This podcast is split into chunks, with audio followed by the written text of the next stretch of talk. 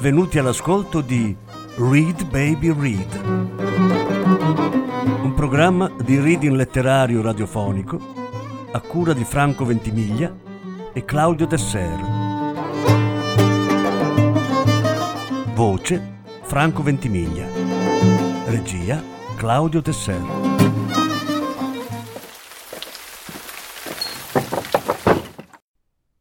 Alice Munro, nemico, amico, amante. Lettura in cinque parti. Quinta parte.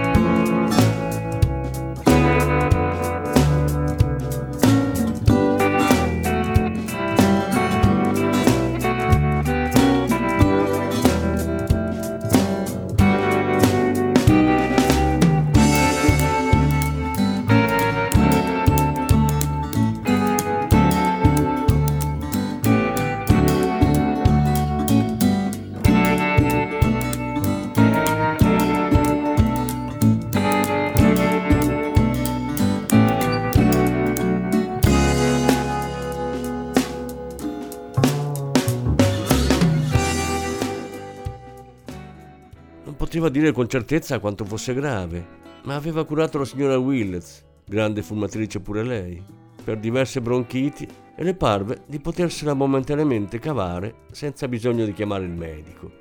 Nello stesso armadio a muro c'era una pila di asciugamani lisi, ma puliti. Ne inumidì uno e glielo passò su gambe e braccia per cercare di abbassargli la temperatura. Mentre lo rinfrescava, lui riprese a tossire in una sorta di dormiveglia Giovanna lo sostenne e lo fece sputare nella carta igienica. Controllò di nuovo il catarro, gettò tutto nel water e si lavò le mani, che stavolta aveva dove asciugarsele. Scese in cucina, trovò un bicchiere e riempì d'acqua una grossa bottiglia vuota di ginger soda. Provò a farlo bere. Prese un po' d'acqua, protestò e lei gli permise di rimettersi giù. Cinque minuti dopo, però, tornò all'attacco e continuò a farlo finché non le parve che avesse buttato giù quanto riusciva a mettere in corpo senza vomitare. Di quando in quando lui tossiva e lei lo sosteneva con un braccio, mentre con l'altra mano gli batteva piano sulla schiena per aiutarlo a liberarsi del peso che gli opprimeva il petto. Più di una volta aprì gli occhi e parve accogliere la presenza di lei senza sorpresa o allarme, né gratitudine del resto. Gli fece un'altra spugnatura fredda, avendo cura di ricoprire subito la parte appena rinfrescata. Notò che intanto si andava facendo buio e scese in cucina. Trovò l'interruttore, luci e cucina elettrica funzionavano. Aprì e riscaldò una lattina di brodo di pollo con il riso. Lo portò di sopra e svegliò l'ammalato. Riuscì a fargliene sorbire qualche cucchiaio. Giovanna approfittò del momento di veglia per chiedergli se avesse una confezione di aspirine. Lui annuì ma si confuse molto cercando di spiegarle dove la teneva. Sarà nel cestino dei rifiuti, disse. No, no, disse lei, non può essere. Nel... nel... Cercò di indicare la forma di qualcosa con le mani. Gli si riempirono gli occhi di lacrime. Non fa niente, disse Joanna, non fa niente. La febbre scese comunque. Dormì per più di un'ora senza tossire. Poi lo sentì scottare di nuovo a quel punto però aveva trovato le aspirine in un cassetto in cucina, insieme a oggetti vari, tipo un cacciavite, delle lampadine e un rotolo da spago. E gliene aveva fatte prendere due. Di lì a poco ebbe un violento accesso, ma non le parve le avesse vomitate. Quando si fu sdraiato, gli posò l'orecchio sul petto per auscultare il rantolo. Aveva anche pensato di preparargli un senapismo, ma a quanto pare in casa non c'era l'occorrente. Scese da basso e riscaldò dell'acqua che poi portò su dentro un catino. Provò a farcelo chinare sopra, coprendogli la testa con un asciugamano per fargli respirare il vapore. Lui collaborò per poco tempo, ma male non gli fece e spetterò infatti una buona dose di catarro. La febbre calò di nuovo e poté dormire più tranquillo. Joanna si trascinò una poltrona scovata in un'altra stanza e dormì anche lei a tratti, fra risvegli continui nei quali si chiedeva dove fosse. Poi se lo ricordava e si tirava su e andava a toccarlo. La febbre non sembrava risalire e gli rimboccava le coperte. Per coprire se stessa, invece, utilizzò l'eterno soprabito di tweed per il quale doveva dire grazie alla signora Willets. Lui si svegliò, era giorno fatto. Che ci fai qui? disse con un filo di voce roca. Sono qui da ieri, rispose lei. Le ho portato i mobili. Non ci sono ancora, ma sono partiti. Stava male quando sono arrivata ed è stato male tutta la notte. Adesso come va? Meglio, disse lui e cominciò a tossire. Non fu necessario sostenerlo, si tirò su da solo, ma Giovanna si accostò al letto e gli batté sulla schiena. Alla fine lui disse grazie. Ora aveva la pelle fresca come la sua e lisce, niente nei sporgenti, non un filo di grasso. Gli sentiva le ossa del costato, sembrava un ragazzino delicato, cagionevole. Odorava di gran turco. Ha inghiottito il catarro, disse. Non lo faccia, non le fa bene. Qui c'è la carta igienica, deve spettorare. Potrebbe avere conseguenze ai reni, se no. Mai saputo, fece lui. Ha trovato il caffè? La macchinetta era tutta nera all'interno. Giovanna cercò di lavarla come meglio poté e mise sull'acqua a bollire. Poi andò a lavarsi e a darsi una rinfrescata, domandandosi che cosa potesse dargli da mangiare per colazione. In dispensa c'era una scatola di preparato per biscotti. In un primo tempo temette di doverli impastare con l'acqua, ma poi trovò anche una confezione di latte in polvere. Mentre il caffè saliva, aveva già infornato una teglia di biscotti. Appena la sentì armeggiare in cucina, lui si alzò per andare in gabinetto. Ma era più debole del previsto. Dovette appoggiarsi e tenere una mano sulla vaschetta. Trovò della biancheria in fondo all'armadio a muro del corridoio, dove teneva gli abiti puliti. Ormai aveva messo a fuoco chi fosse quella donna Aveva detto di essere venuta a portargli i mobili, benché lui non avesse mai chiesto a lei o ad altri di farlo. Non aveva mai voluto quei mobili, solo i soldi. In teoria doveva sapere come si chiamava, ma non riusciva a ricordarselo. Ecco perché aprì la sua borsetta, che era per terra in corridoio, accanto alla valigia. Cucita sulla fodera c'era un'etichetta. Joanna Parry e l'indirizzo del suocero in Exhibition Road e qualche altra cosa. Un sacchetto di tela con dentro un po' di soldi, 27 dollari. Un altro borsellino per gli spiccioli che non si prese la briga di contare. Un libretto bancario di un azzurro deciso. Lo aprì automaticamente senza aspettarsi niente di inconsueto. Un paio di settimane prima, Joanna era riuscita a trasferire l'intera somma ereditata dalla signora Willets nel suo conto corrente, aggiungendola ai propri risparmi. Al direttore della banca aveva spiegato che non sapeva quando il denaro le sarebbe stato utile. La cifra non era strabiliante, ma ragguardevole. Le garantiva una certa solidità. Agli occhi di Ken Boudreau si trasformò in una fodera di seta intorno al nome di Joanna Perry. Era vestita di marrone, le chiese, quando lei si presentò con il caffè. Sì, appena arrivata, sì. Credevo di sognare. E invece era lei come nell'altro sogno, disse Giovanna, la cui fronte lentigginosa si fece di fuoco. Lui non capì di che stesse parlando, ma non ebbe l'energia per informarsi. Magari un sogno da cui si era svegliato nella notte in sua presenza e che adesso non riusciva a ricordare. Tossì di nuovo, ma in modo più pacato, mentre lei gli porgeva della carta igienica. Allora, disse, dove vuole che sistemiamo il caffè? Spinse avanti la poltrona che aveva trasferito per potergli essere più vicina. Ecco qua, disse. Lo sollevò tenendolo sotto le braccia e gli infilò un cuscino dietro la schiena.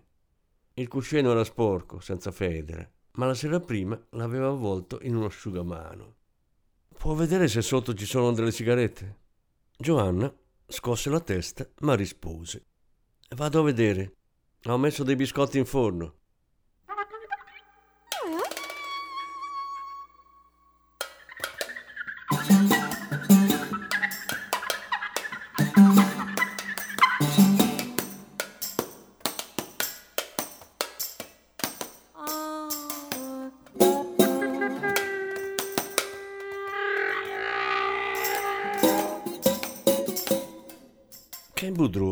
Aveva il vizio di prestare soldi, oltre che di farseli prestare. Molti dei guai che gli erano successi, o nei quali si era andato a cacciare, per dire in altri termini, avevano a che fare con la sua incapacità di dire no a un amico. Lealtà la chiamava. Non era stato espulso dall'aviazione in tempo di pace, ad esempio. Si era dimesso lui per lealtà nei riguardi di un compagno accusato di oltraggio a un ufficiale di comando durante una festa in sala mensa. Ma alle feste in sala mensa doveva vigere un clima scherzoso, nessuno aveva il diritto di offendersi. Non era giusto. L'impiego nella ditta di fertilizzanti l'aveva invece perso perché si era impossessato di un furgone e aveva varcato il confine statunitense senza permesso, di domenica, solo per andare a prendere un amico nei guai, che aveva paura di essere beccato e denunciato. La difficoltà di rapporti con i datori di lavoro era parte integrante del senso di lealtà verso gli amici anche se era pronto ad ammettere che gli costava fatica obbedire. Sì signore e no signore erano espressioni poco frequenti nel suo vocabolario d'elezione.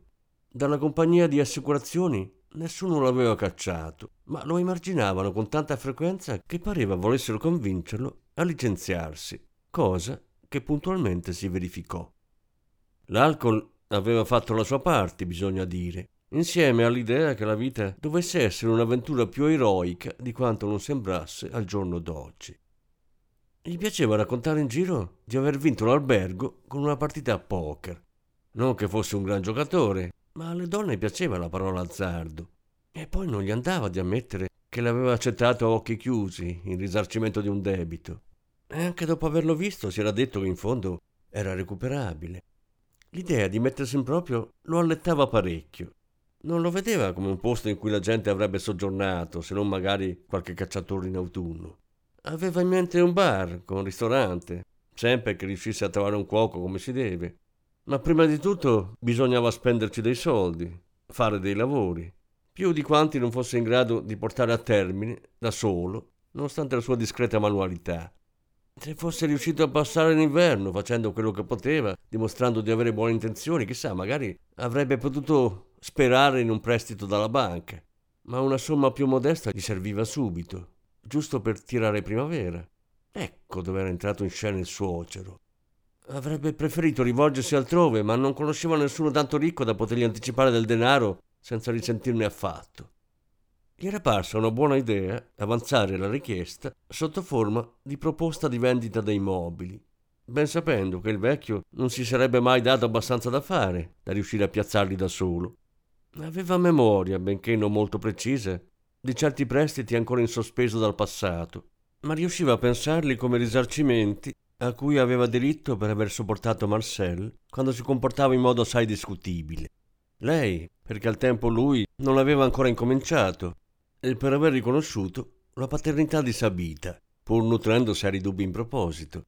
Inoltre, i Macaulay erano le uniche persone di sua conoscenza a disporre di denaro che nessuno ancora vivo in famiglia avesse guadagnato personalmente.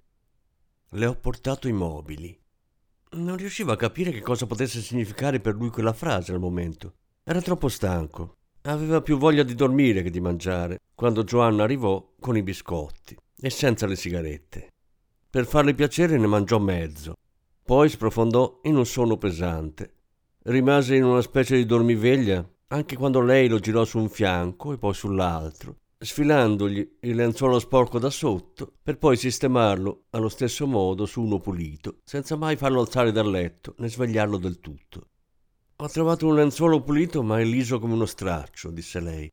Non aveva un buon odore, così l'ho appeso fuori per un po'. Più tardi lui si rese conto che il rumore che aveva accompagnato a lungo il suo sonno era il ronzio della lavatrice. Si chiese come fosse possibile, visto che il boiler era defunto. Doveva aver scaldato tegami e tegami d'acqua sul gas.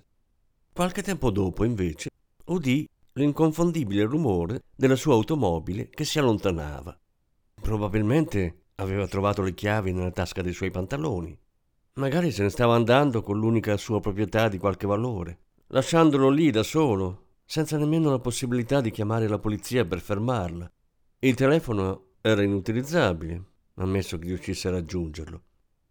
Certo, l'eventualità di ritrovarsi abbandonato e derubato esisteva, ma preferì concentrarsi sul lenzuolo, che aveva odore di vento e di prato, e si rimise a dormire, sicura che lei fosse andata soltanto a comprare latte e uova e burro e pane e altre provviste, forse perfino le sigarette necessarie per condurre una vita decente, e che sarebbe tornata per darsi da fare al piano di sotto, e che il rumore del suo trafficare sarebbe stato una rete sotto la sua persona, una rete mandata dal cielo, un dono da non discutere.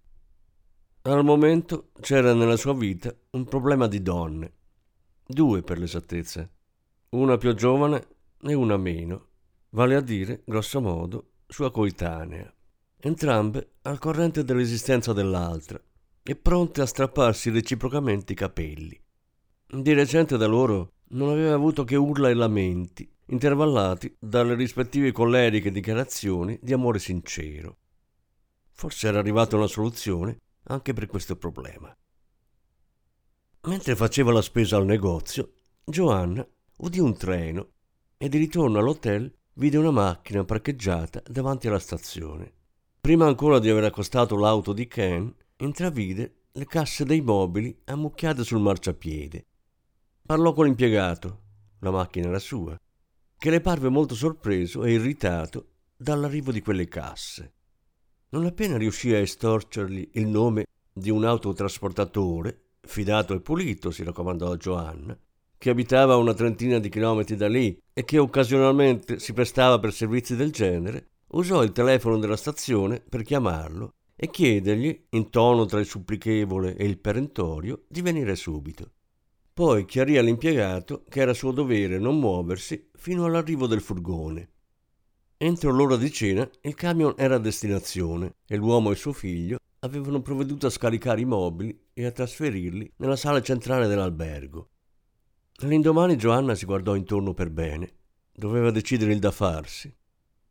Il giorno dopo le parve che Boudreau fosse in grado di mettersi seduto e ascoltare ciò che aveva da dirgli. Questo posto è un posto succhiasoldi. Il paese stesso è agli sgoccioli. Bisognerebbe tirare fuori tutto quello che può fruttare qualcosa in contanti e venderlo. Non mi riferisco ai mobili appena arrivati. Intendo roba come il tavolo da biliardo e l'attrezzatura da cucina. Poi dovremmo farci fuori i muri, Venderli a qualcuno che stacchi la copertura in lamiera e la rivende a uno smaltitore. Si riesce sempre a mettere insieme qualche soldo, anche con cose che non si sarebbe mai detto avessero un valore. E poi tu, che intenzioni avevi prima di diventare padrone dell'albergo? Lui rispose che aveva pensato di trasferirsi nel British Columbia, a Salmon Arm, dove stava un suo amico che una volta gli aveva detto di potergli trovare un lavoro come gestore di vivai non c'era potuto andare per via della macchina, che aveva bisogno di un treno di gomme nuove e di altre riparazioni per affrontare un lungo viaggio, mentre lui spendeva fino all'ultimo centesimo solo per tirare avanti. A quel punto gli era capitato tra capo e collo l'albergo. Un mucchio di macerie, commentò lei. Le gomme e le riparazioni sono un investimento al confronto. Sempre meglio che buttare via i soldi qua dentro. Bisognerebbe riuscire ad andarsene prima che venga la neve e farci spedire di nuovo i mobili per ferrovia in modo da utilizzarli quando arriviamo. Abbiamo il necessario per mettere su casa. Forse l'offerta di quel lavoro non era poi tanto sicura. Giovanna disse: Lo so, ma mi sta bene. E lui capì che era vero. Lei sapeva e le stava bene. Le sarebbe stato bene così. Si poteva addirittura dire che era la situazione perfetta per una donna del genere. Non che le sarebbe stato riconoscente comunque. Era arrivato al punto in cui la gratitudine non rappresentava più un peso, ma un sentimento spontaneo, specie quando nessuno la pretendeva. E cominciava a pensare a una possibile rinascita. Ecco il cambiamento di cui ho bisogno. Se l'era detto altre volte e di sicuro prima o poi la previsione si sarebbe avverata. Inverni miti, profumo di foreste sempreverdi, mele mature. Il necessario per mettere su casa. Lui aveva dell'amor proprio però. Bisognava tenerne conto. Probabilmente era meglio non nominare le lettere in cui si era dichiarato. In ogni caso lei le aveva distrutte prima di partire. Anzi, le aveva distrutte una a una subito dopo averle lette, quanto bastava per ricordarle a memoria. Non c'era voluto granché. Di certo non andava che potessero finire nelle mani della piccola Sabita e di quella canaglia della sua amica. Specie una frase dell'ultima lettera, quella della camicia da notte di lei a letto. Non che certe cose non succedessero, ma a metterle nero su bianco poteva essere considerato volgare o stupido o esporla al ridicolo. Non credeva che avrebbero visto spesso Sabita, ma non gli avrebbe mai impedito di vederla, se era quello che lui voleva. L'esperienza non era del tutto nuova, quel senso improvviso di crescita e di responsabilità. Aveva provato qualcosa di analogo per la signora Willets, un'altra persona bella e volubile, bisognosa di cure e di qualcuno che la tenesse a bada. Ken Boudreau apparteneva alla categoria un po' più di quanto si fosse aspettata, e c'erano le ovvie differenze dovute al fatto che si trattava di un uomo, ma di certo niente di cui non si sentisse all'altezza. Dopo la signora Willets, il cuore le si era infeltrito e aveva creduto che potesse restare così per sempre. E invece quanta emozione, quanto subbuglio d'amore. Il signor Macaulay morì circa due anni dopo la partenza di Giovanna, e il suo fu l'ultimo funerale celebrato nella chiesa anglicana. Vi parteciparono in molti. Sabita, che arrivò con la cugina materna, una donna di Toronto, era diventata una donna graziosa, seria e notevolmente, sorprendentemente sottile. Indossava un sofisticato cappello nero e non parlò con nessuno di sua iniziativa. Anche rispondendo ai vari interlocutori, dava l'impressione di non ricordare chi fossero. Dal necrologio sul giornale si deduceva che della famiglia Macaulay restavano la nipote Sabita Boudreau e il genero del defunto con la moglie Joanna e il piccolo Omar, di Salmon Arm, British Columbia. La madre di Edith lo lesse ad alta voce. Edith non leggeva mai la stampa locale. Naturalmente entrambe erano al corrente del matrimonio lo sapeva anche il padre di Edith, che adesso stava seduto di là a guardare la televisione. La voce era arrivata in paese. L'unica vera notizia era Omar. Ha avuto un bambino, esclamò la madre di Edith. La ragazza stava lavorando a una versione di latino sul tavolo di cucina. Tu ne quesieris, scirenefas, quem mi, quem tibi. In chiesa si era cautelata decidendo di non parlare a Sabita per prima, per evitare che fosse l'amica a fingere di non conoscerla. Non che avesse davvero paura ormai di essere smascherata, anche se tuttora non capiva come avessero fatto a passarla liscia. E in un certo senso pareva più che normale che le vestigia della se stessa di un tempo non avessero più legami con la persona attuale, né tantomeno con quella vera, che secondo lei avrebbe preso il sopravvento non appena se ne fosse andata dal paese e da tutta quella gente che immaginava di conoscerla. Era solo l'intrico delle conseguenze a lasciarla sconcertata. Le pareva irreale e al tempo stesso insignificante. Dove mai, infatti, sulla lista delle mete che si era posta nella vita, si faceva menzione del suo essere responsabile dell'esistenza terrena di una persona di nome Omar. Ignorando sua madre, scrisse non domandare. A noi non è dato sapere. Si fermò, mordicchiando la matita. Poi concluse il pensiero con un brivido di soddisfazione. Che cosa il destino abbia in serbo per me, che cosa per te.